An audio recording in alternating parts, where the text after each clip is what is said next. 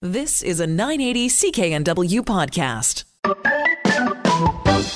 Welcome to the Sunday Night Health Show podcast. Tonight we are talking with a urologist about male incontinence and a revolutionary new treatment, the Contino device.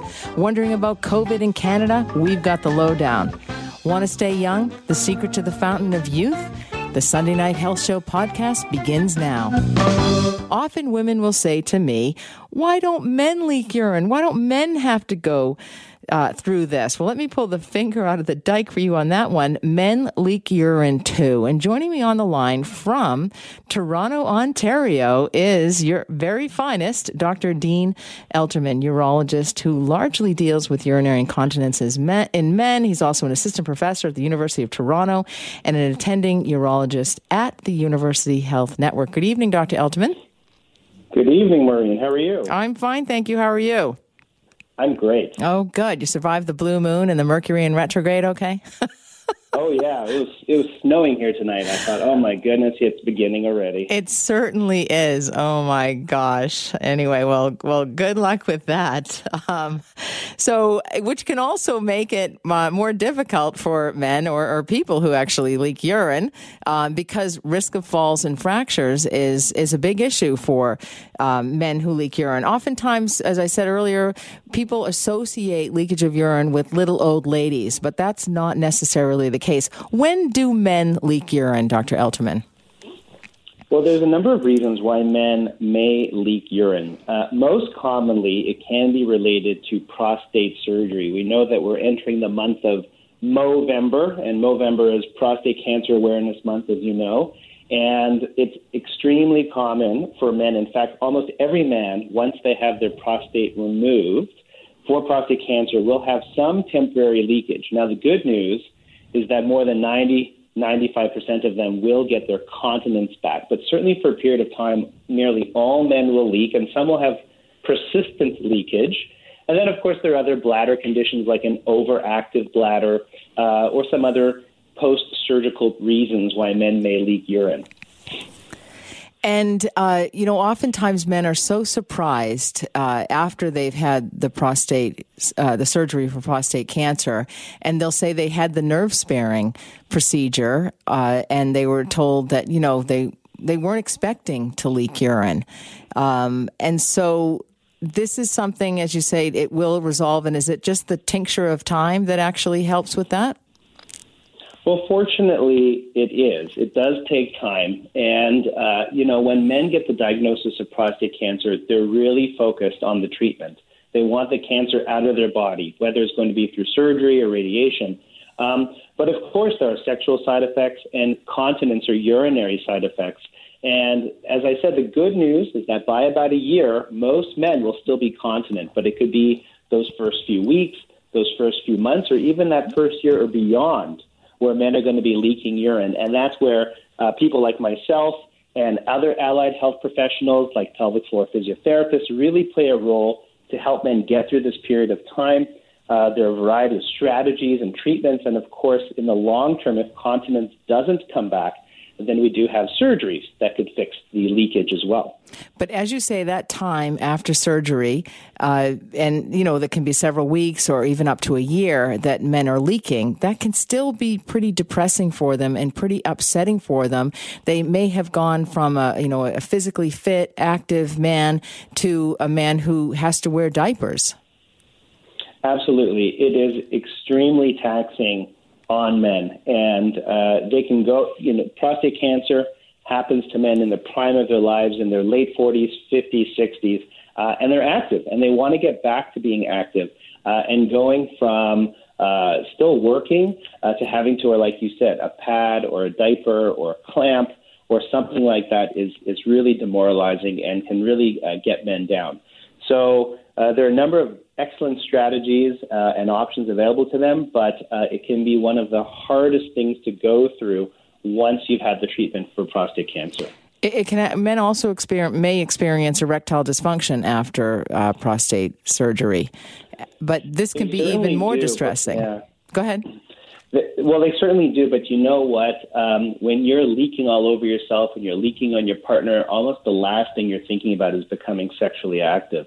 So it's it's almost uh, an order of priority. Deal with the cancer, deal with the leakage, and then last but not least, dealing with the sexual dysfunction. Uh, but we really want to try and work at all aspects almost simultaneously. But again, if you're leaking a lot, it's very difficult to engage in sexual activity. Oh, absolutely. And I know it's more distressing for them than that erectile dysfunction. Um, so, how about men with uh, BPH or benign prostatic hy- hypertrophy or hyperplasia? How do you, how, men uh, will leak urine with that as well? They do. They do for a variety of reasons. We know that you know, prostate cancer is the most common cancer in men, affecting one in seven Canadians, um, Canadian men. And BPH, or benign prostate enlargement, is even more common. It's actually 50% to 50 year old men, and it goes all the way up to 80% of 80 year old men.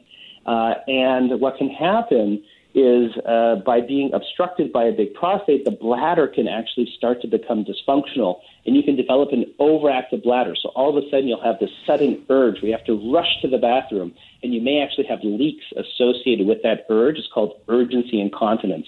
So essentially, you're just not able to make it there in time.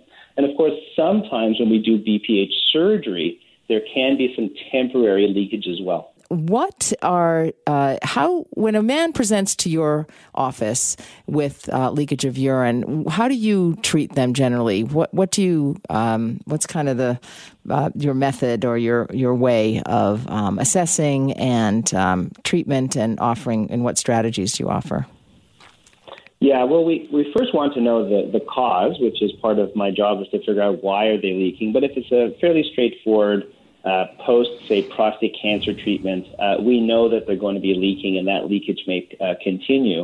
Uh, and then it's really a matter of going in a stepwise approach. We always want to go from less invasive to more invasive if we have to. Uh, the, on the less invasive side, we know that pelvic floor physiotherapy with a registered pelvic floor physiotherapist is excellent. There's great evidence showing that it can improve leakage, stop leakage, or make your continence come back sooner after surgery.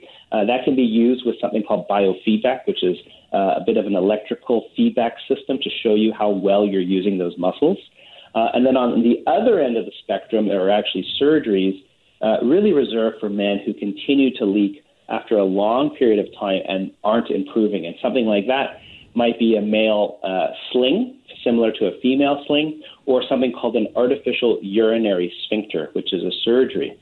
Um, and then we now have a sort of a new category, which are these minimally invasive solutions, uh, particularly for men who aren't uh, surgical candidates uh, or who aren't comfortable uh, having just to wear pads uh, or diapers. And so, um, one of those pro- products that uh, we're doing a clinical trial on actually is called the Contino. And this is a new, um, made in Canada, designed in Canada, uh, non surgical uh, urethral insert device. Um, and it's simple, uh, easy to use, and men use it themselves. Uh, and it's been really successful so far in the clinical trials uh, that we've been conducting. Uh, that's fantastic. And and you also bring in allied health professionals like pelvic floor physiotherapists to help with instructing. And it's my understanding that men need um, some instruction, some guidance on the use of uh, Contino. Yeah, we always work in a team, so we work very closely with uh, pelvic floor physiotherapists, uh, nurse continence advisors, uh, physician assistants, and nurses to help with showing men how to use the Contino device. Uh, but it just takes essentially a single session, and they're they're ready to go. And and why is this so revolutionary? Well, I think that um, you know we really only have the options of containment, which is diapers, pads, condom catheters, uh, or surgery, and there isn't really anything in between. And for men who've just had a big operation like a radical prostatectomy, where uh, the uh, prostate is removed, the last thing they're thinking about is another operation. Uh, and so Contino is, is really revolutionary in that it's small, it's discreet, it's easy to use, uh, and it's non surgical. And it doesn't have to be used uh, for the long term either. So for men who are just going to be having, say, that leakage for the first, say, three months after their prostate surgery, it's a great option. And of course, there are those other fewer men who will have persistent leakage or leakage from time to time, and they can use the Contino device then. And, and, are you recruiting patients for your study right now in Toronto? We are. So some of our original work has been uh, presented at uh, large national and international conferences, uh, and we currently have and are recruiting patients for some of our ongoing clinical trials in Toronto. Uh, and if men are interested, they can look up uh, the Contino device. It's C O N T I N O. Uh, and we can recruit for our trials at life360innovations.com slash clinical dash trials. That's awesome. Um, what are some of the barriers to treatment um, that uh, men face in dealing with leakage of urine? Uh, I think the biggest one is stigma and feeling embarrassed. Uh, I think, honestly, um, there's a huge sense of losing control of your body, a huge sense of losing your masculinity uh, when you start to leak urine after prostate surgery or for whatever other reason. Uh, and when you go into, say, the pharmacy, you see all the feminine hygiene products and, and pads for women, and there's a small section for men. Um, but it's really uh, almost an issue of embarrassment. Uh, and then, of course, it's being able to find the right professional, whether it's a urologist uh, or a nurse continence advisor who you can actually talk to uh, and get the help that you need. Uh, and lastly, those professionals need to be informed about the latest uh, innovations that are available. That is so true. And, and, I think that a lot of patients don't believe there is treatment for leakage of urine. I think they believe they're going to have to suffer with this. Agree. I think there's a misconception in the general population, particularly with older patients, men and women, that leaking is just a part of getting older and you have to live with it. And uh, I think that's a huge uh, fallacy. It's totally not true. It's easily treated. It's often treated with something as simple as a medication or something as simple as going for physiotherapy. Uh, and now we have a non surgical option uh, in the Contino product, uh, which is a nice, very nice alternative uh, to operations or just wearing pads or diapers. It, it, certainly is, and and the men that I know who have used Contino have been so happy with it, and they're they've got their life back. Again, I know one dentist who used it, and he was so depressed uh, when he came to see me, and then after he was treated with uh, the help of a physiotherapist and the Contino device, he's happier than Larry, as I like to say. anyway. Um, well, thank you very much, Dr. Elterman, for joining me on the program tonight. If you want to just quickly say where men can go for that research study. Yeah, so we would love Again? to uh, have interested men uh, join us. It is at life360, life360innovations.com slash clinical hyphen trials. Thank you so much. We'll definitely get you back and good luck with the clinical trial is the assistant professor of viral pathogenesis at the Department of Medical Microbiology at the University of Manitoba. His research interest lies in emerging and re emerging viruses. He comes in handy. He is Dr. Jason Kindrachuk, and he joins me on the line. Good evening, Dr. Kindrachuk you know, to live in the world of Trump, it would all be, uh, you know, just roses and smiles everywhere. it would be. I mean, it's just unbelievable. That one was my favorite. Ladies, I'm going to get your husbands back to work. I'm going to get them jobs. okay, does that mean we don't have to work inside and outside of the house any longer? have you heard of dual income because it's so difficult for all of us? Anyway, um, I know you've been busy this week, Dr. Kindrachuk, trying to figure out what is going on in Manitoba. So that is my first question for you. What is going on in Manitoba with the rising cases? You know, the, the, the, best way I can put it into context is up until the end of September, uh, Manitoba had had 20 fatal cases total for, for all of COVID uh, through 2020. In the past four weeks, there have been 55 fatalities. Um, you know, when, when, we left on July 15th for Saskatoon, there had been 300, 330 total cases. Um, you know, Friday we had 480 that were announced. Um, it, it's it's shocking, uh, and trying to piece together, you know, what what happened and and when did things happen. Um, I think is going to be a, a long term uh, study to try and recognize how to better prepare. But man, it, it is not a good situation at all right now. Eh, are there any signals? Are there any signs? Is, is the contact tracing helping? Um, it was it people were complacent, or they just didn't think it affected them.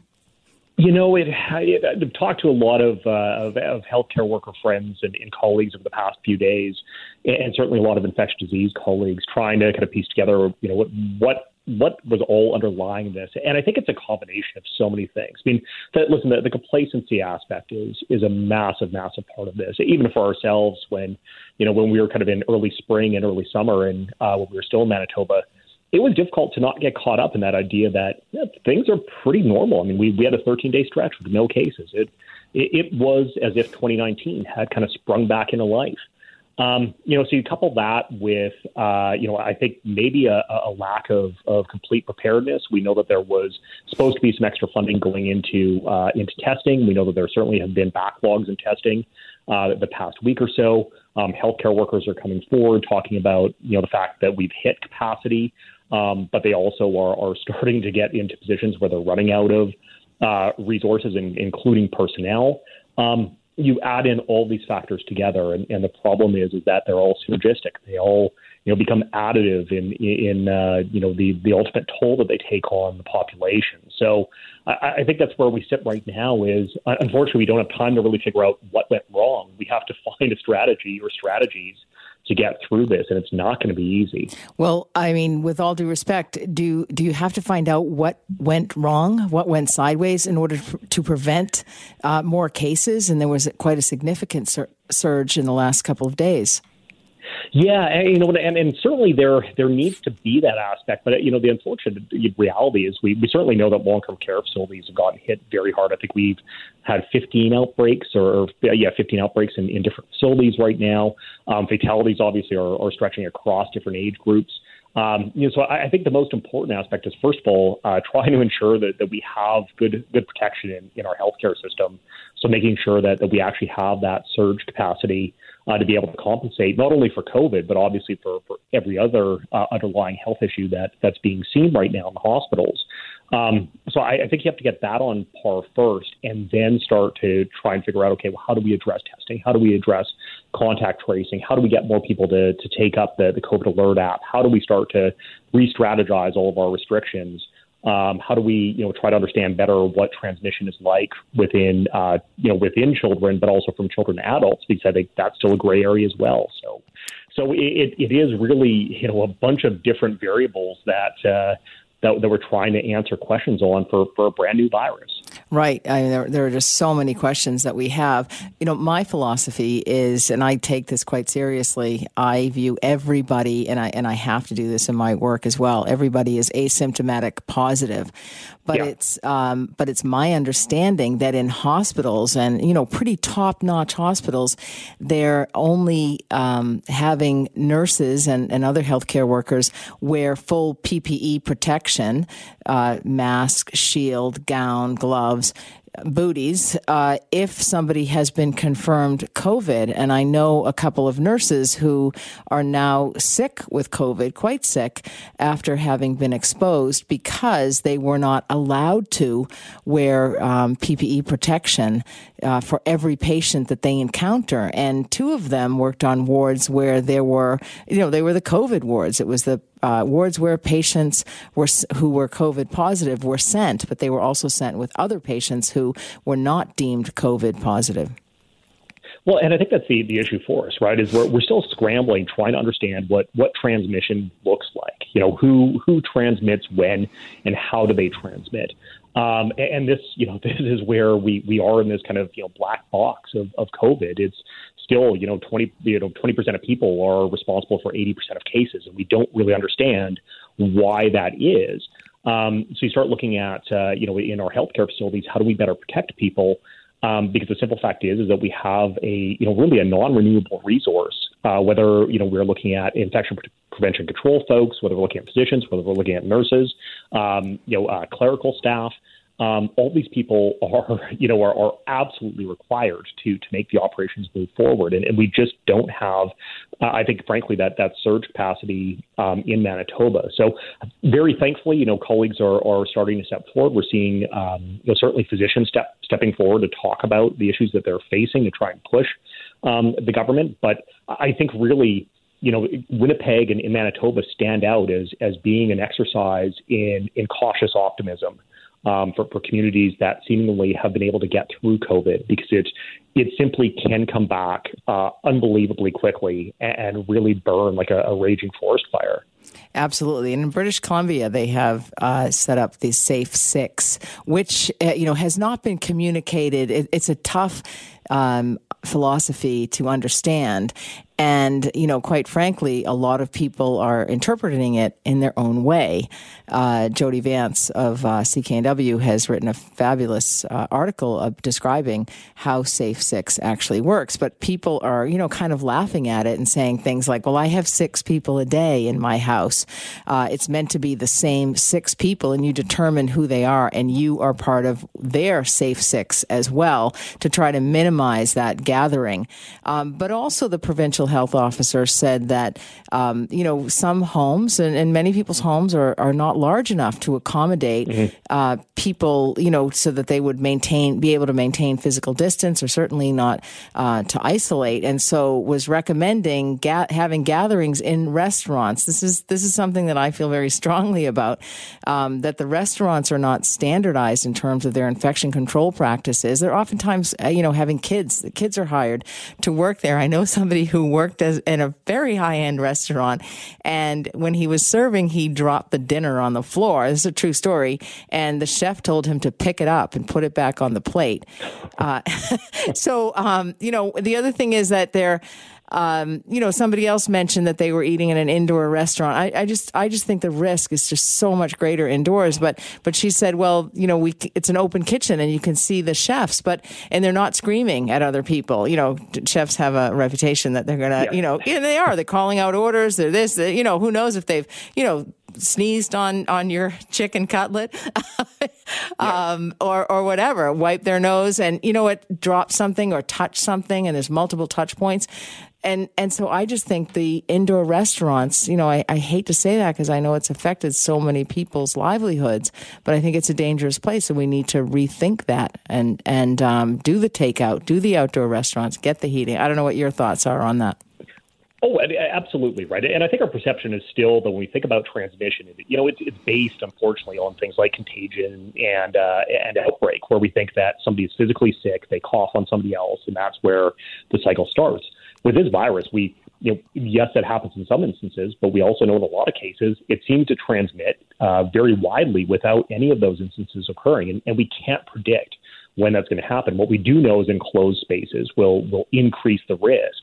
So certainly, uh, you know, I think in Winnipeg, you know, there, has been a, a, lot of question about how long uh, we had left, uh, you know, in uh, in restaurant dining open for as cases started to surge. Um, and, and thankfully, you know, thankfully tomorrow things are starting to change. But there is that aspect of saying, you know, we have to look at this from a risk mitigation standpoint and understand where the, the, the biggest presence of virus potentially is and, and try and get rid of those breakpoints because otherwise we can't control what, what may happen. Right. And, you know, healthcare professionals are educated about infection control practices, but this is not something that, that people in restaurants have been. I mean, they have food safe, but they have not, um, you know, been taught to go from clean to dirty and, you know, mm-hmm. sterile technique and, you know, being very careful. Hand washing is a challenge for a lot of people. Um, but so I think that's lacking. I think there needs to be a lot more education around that. And, and of course, um, for people going back to work as well. We all want to live forever. Or do we? Because sometimes quality of life may impact that decision. When I see people who look younger than their stated age, I often wonder just how much Botox have they had, or fillers, or other procedures. As Mark Twain said, life would be infinitely happier if we could only be born at the age of 80 and gradually approach 18. Well, my next guest is a gentleman of 80 years of age who has found the fountain of youth, and he's here to tell us all about it. Good evening, Brian. Well, good evening, Maureen. How are you doing? Good. Oh, great. Oh, okay. Okay, How good. How long do we have? we have forever, Brian. We have oh, forever. well, I want you to know that Andy Warhol promised me 15 minutes. well, I don't know if I can give you 15 minutes. You'll have to come back for more fame, but uh, but we've got lots of time. I've cleared the schedule for you. okay. Oh, oh, you're kind. Um, now, as I mentioned, uh, you're 80 years old, and uh, mm-hmm. uh, and you seem to have found uh, the fountain of youth. First of all, you look a heck of a lot younger than that. I was really surprised to uh, learn that you were 80 years old.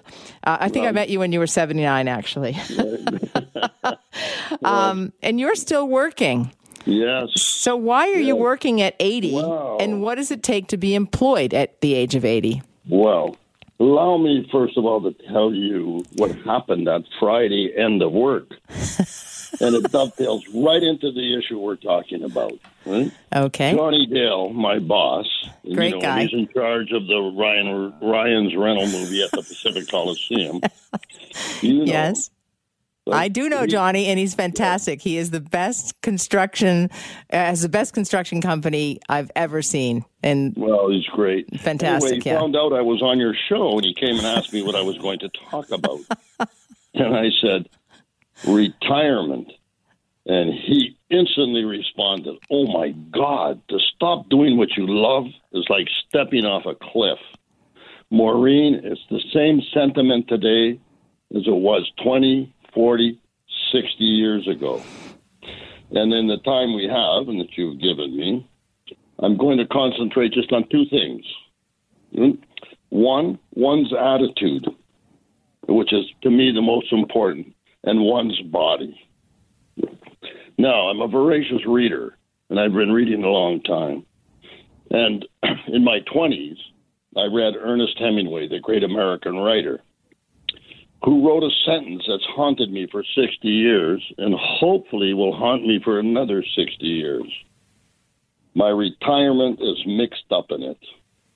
And it's a brutal sentence until you understand it, and it echoes Johnny's reaction, and in, it's kind of sad. Anyway, Hemingway wrote, Retirement is the ugliest word in the English language. Of course, what 80 years of living gives us, Maureen, is the meaning of these words. What Hemingway meant is it is difficult to face yourself. All you've done, all you still have to do, you have a past, a history, you're older and wiser, and you can look back and see all the patterns in it, all the mistakes. And you have a future still, something you can fix or work at. And at the end of that future is a shadowy world called mortality. Of course, we know what happened to Hemingway. After right, winning the Nobel Prize, he shot himself at 62. Well, for me, it wasn't my books that uh, provided the direction for myself. It was my son Sammy. In his final years at Waldorf, Waldorf School, he had to do a project in which he quoted an old Italian saying, and I paraphrase here A man's attitude is the landscape of his soul. The landscape of the soul. I took this to mean and still take it to mean one must live for something other than oneself, live for something larger, like science or beauty, like truth, like goodness. I mean, even even um, oh no, I forget his name. Anyway, like a landscape, an environment, nature, a planet. You must live something beyond your family, beyond your money, beyond your fame, that includes all of this and keeps the world viable. Now, in an age of narcissism and self aggrandizement and hyper individualism, it's not easy to do. Well, I went back to the 60s and revived all the back, back to nature, back to the land values that have since reemerged as the climate change crisis. I dove in with the attitude to go below the surface of things, to learn in depth the science, the history, the personalities, the programs, the models, take an interest in the most pressing and coming problem mankind has had to face. No, I couldn't do anything simple, like adopt a polar bear, but I decided to save the world from itself. The movies allowed me the flexibility to do this while still remaining remaining part of the mainstream of the culture without getting isolated or fragmented. So to me, this is the number one priority. And like everything else, attitude in life, and it must be continuously earned and continuously nurtured. And that is our real work. For example, in 2015, I ended up in Paris at the COP21 at the at the the great climate change conference that everybody refers back to. And there I discovered two important things. How much trouble we are really in and how much the power structure has abandoned humanity on this issue. And to update, to me, Trump did build his wall. It is a wall of ignorance, which has drowned out our science. It's screaming at us our last and final warning. Maureen, few can hear it. This is all going to make COVID look like a little shadow play. And the, but there is good news because there there was a solution, and it came from Canada, from Professor Vladislav Smil, the greatest ecological writer in the world today. Yes, he's a Canadian, and he lives in Winnipeg. Bill Gates discovered him about six years ago, but the rest of the world of science knows him. And he says the most dreaded word in the English language now, and the most avoided word in every other language of the world, is limits. We're all going to have to reconsider our wants and what our wants and desires are.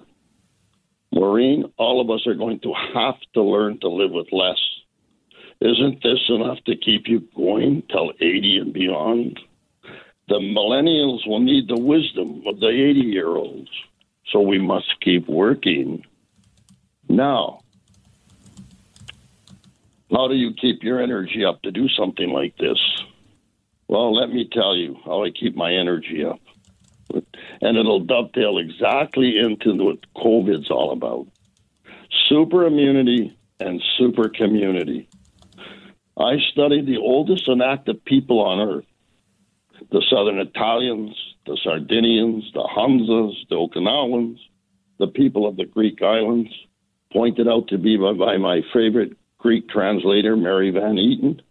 In short, they built a way of life that disciplines them with built in disciplines, disciplines that lead to camaraderie and community, to sustainability, and to real food and real health. So much so, they rarely have to fixate on these things. And who wants to fixate on their body? Who wants to spend all day on a body that'll soon turn to dust or ashes?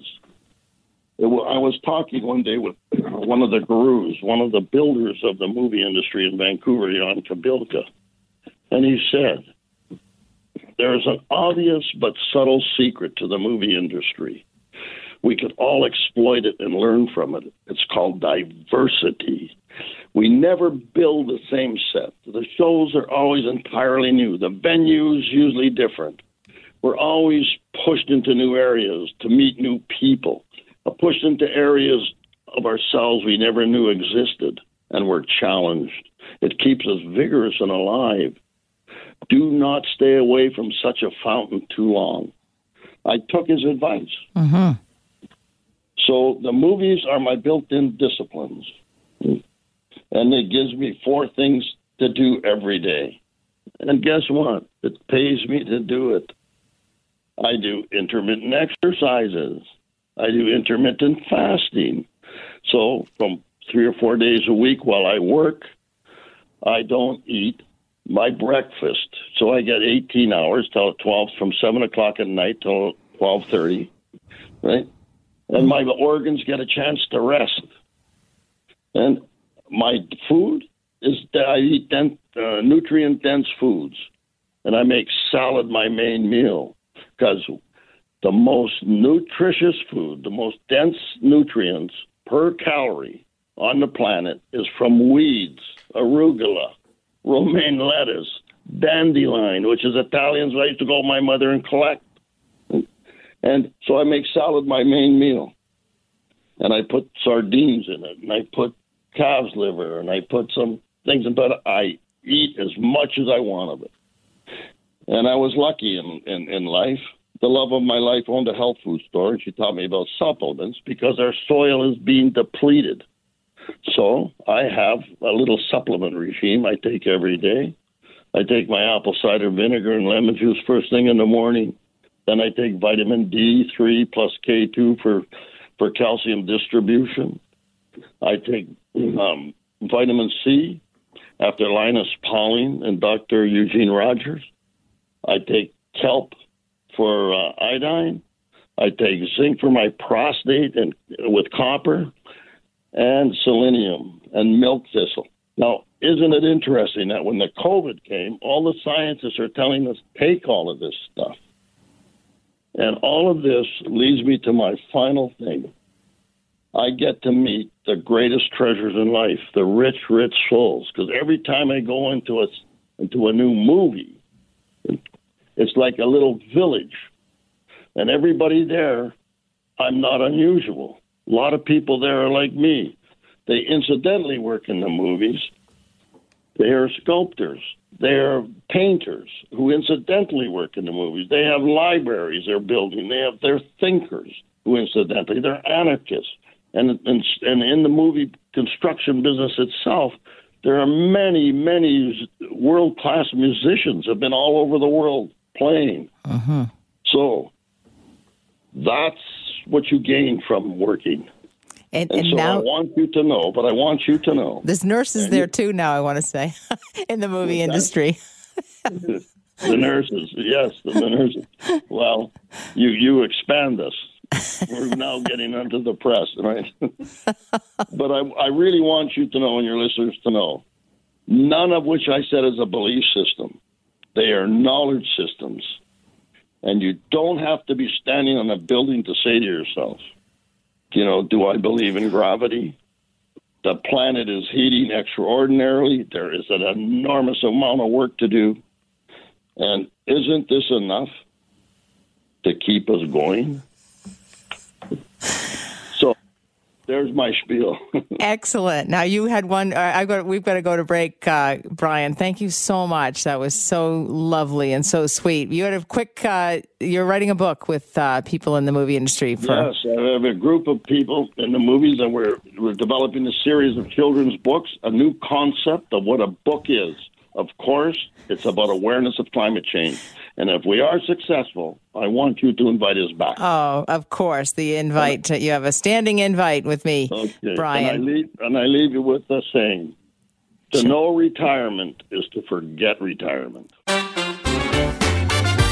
We're talking a lot about mental health and anxiety and self confidence tonight, and all of those are such important aspects of life that allow you to enjoy life, not endure life. After all, life is to be enjoyed, and so many people struggle at so many different times of life. We worry about what other people think when really other people don't even know you're living. Now, you might think that sounds harsh, but it's not. I am telling you that people are worried about themselves. Yes, we do have people who judge others and look down upon others. And, you know, for those people, I feel sorry for them. And we do have the miserable people in life. And I've certainly encountered miserable people in my day. And, uh, and you just think, oh, they, they actually are infectious. They make you miserable as well. And sometimes it's really difficult to speak up to them. And I myself have an issue, have a problem speaking up to people who are nasty because I'm honestly so gobsmacked that people actually treat other people that way. I am still gobsmacked about it. And so I am a perfect target for those people to just snap at me or to just to call out my mistakes in front of other people or for people to just come, you know, just come to wherever they are, whether it be a party or at work and just be miserable, complain about other people, be cynical. I mean, those are just the nasty people of life. And you know what? I don't think they feel that great about themselves. And so really you have nothing to worry about. Every now and again, I uh, in my clinical practice, I encounter patients who uh, identify as something other than one might expect, and and so they may have been born as a male, but really identify as a female. You know, I will I will say that um, I, I have cross dressers in my clinical practice, and I there was a time when you know I'll, I'll have to say to my my MOA is medical office assistants. Um, you know, this person has a man's name, but will be coming here in a skirt and, and high heels. And because I don't want them to cast this look at them of shock, like, wait a minute, you can't be this person. And, you know, because, uh, you know, people, whenever we feel different from anyone else, we always, we somehow feel less. We all want to belong. But guess what? We are all different, and that is what makes us beautiful.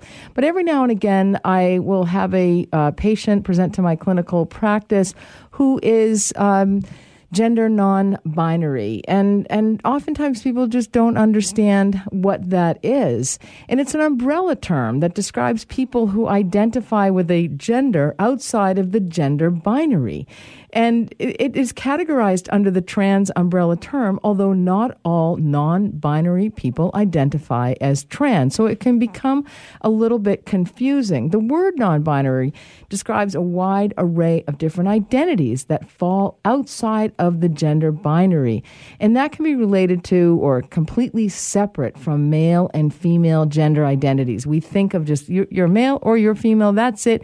We see you at birth, we are, we are assigning this to you but that may not be the case. The, the gender binary assumes that all people are either male or female, man or woman, girl or boy. But people who identify as a man or a woman identify as binary gender since they identify with a gender within the system of the gender binary. Does that make sense? A non binary person identifies with a gender that is not male and it is not female. But there are a number of non binary genders that exist. There's a number of different ones that exist outside the gender binary, male or female. And so some of those are agender. So there are people who have no gender or they are genderless. This is how they live in the world. Androgen, that identifies somewhere in between man and a woman. There's bigender, and that may be somebody who has two gender identities. They could, it can be at the same time or it can be interchangeable. You can see where this would cause anxiety for somebody to present to the world in one of these ways, whether they are demi girl or demi boy, so partially but not completely identifying as a girl or a boy, or, or demi gender, their partial connection with one gender. It could be male or female. They can be gender fluid, meaning that they move between two or more gender identities at different times in different circumstances. Or gender queer is a non normative or queer gender, and there's no exclusive connection to any gender. Multigender, uh, non binary gender can be. Um, and so there's also pangender, having many or all genders within one's culture and transmasculine or transmasc, as people say. It's a person assigned female at birth, so they would be AFAB. They identify with a masculine gender, but does not necessarily identify as a man. Even for these people, it can be confusing. It can be scary. Nobody understands them. This is what I have heard from people. Their parents don't understand them. They may present with a gynecological or urological problem that is very, very distressing for them because they don't know where to turn and they are also extremely fearful of some of the treatments. And oftentimes they will self diagnose or they've been given the wrong diagnosis. And it's also tied to how they feel about themselves in this life. It's difficult enough for us. And one of the biggest problems that I have found with people who are non binary or gender non binary is that they're not accepted by other people. They struggle as to who they are or who they present to themselves and or they who, who they present, you know, the, themselves that they present to you and and me and everybody in the world. And then that person doesn't understand which is why I wanted to educate you about this tonight. People often don't understand what being non-binary means. And and so for those people who are this non-binary um, it's you know it can be very difficult for them because they're always fearful that somebody is judging them or that somebody is uh, doesn't accept them or that they are somehow extremely different um, than the rest of the people in this world. And so that can cause tremendous mental distress for people. Um, and, you know, as I say, uh, life is to be enjoyed, not endured. Just like trans men and women, uh, there's no requirement for how a non binary person transitions. And so they may want to transition, they may not. But they may opt to have surgeries to affirm their gender. So they may want to have um, a breast reduction or breast implantation or genital reconstruction. Uh, non binary people may also choose to transition with hormones like testosterone or estrogen. And this is all in an effort to make their lives better. But ultimately, they want to be comfortable in their own bodies and they want you to be com- and they want to be accepted. And, and so this also affects their self confidence. Um, and so, because people aren't accepted or they're feeling different, they may feel less than. Uh, anyone who identifies, anyone who does, sorry, um, anyone who does not identify as a man or a woman would be considered gender non-binary, and uh, they they tend to use uh, one set of pronouns to describe themselves, but also can choose to use two or more sets of pronouns, or even all pronouns. There's no one way to be non-binary, but I will tell you that it can be a struggle for a lot of people and um, and when we judge others and, or when we're mean or when we discriminate or when we're hateful or we gossip or we treat people poorly because they're different but think about it everybody is different we just show how miserable we are. Anyway i choose to love and accept everybody. That's my way Thanks for listening to the Sunday Night Health Show podcast. You can subscribe, rate, or review on your favorite podcast app. And if you've got a question about your health, the nurse is always in. So email me, nursetalk at hotmail.com, and I just might answer your question anonymously, of course, on next week's show. For now, have a happy and healthy week. You've been listening to a 980 CKNW podcast. Listen live at cknw.com, the Radio Player Canada app, tune in, Amazon Alexa, HD Radio at 101.1 FM HD2, and on the AM dial 980 CKNW.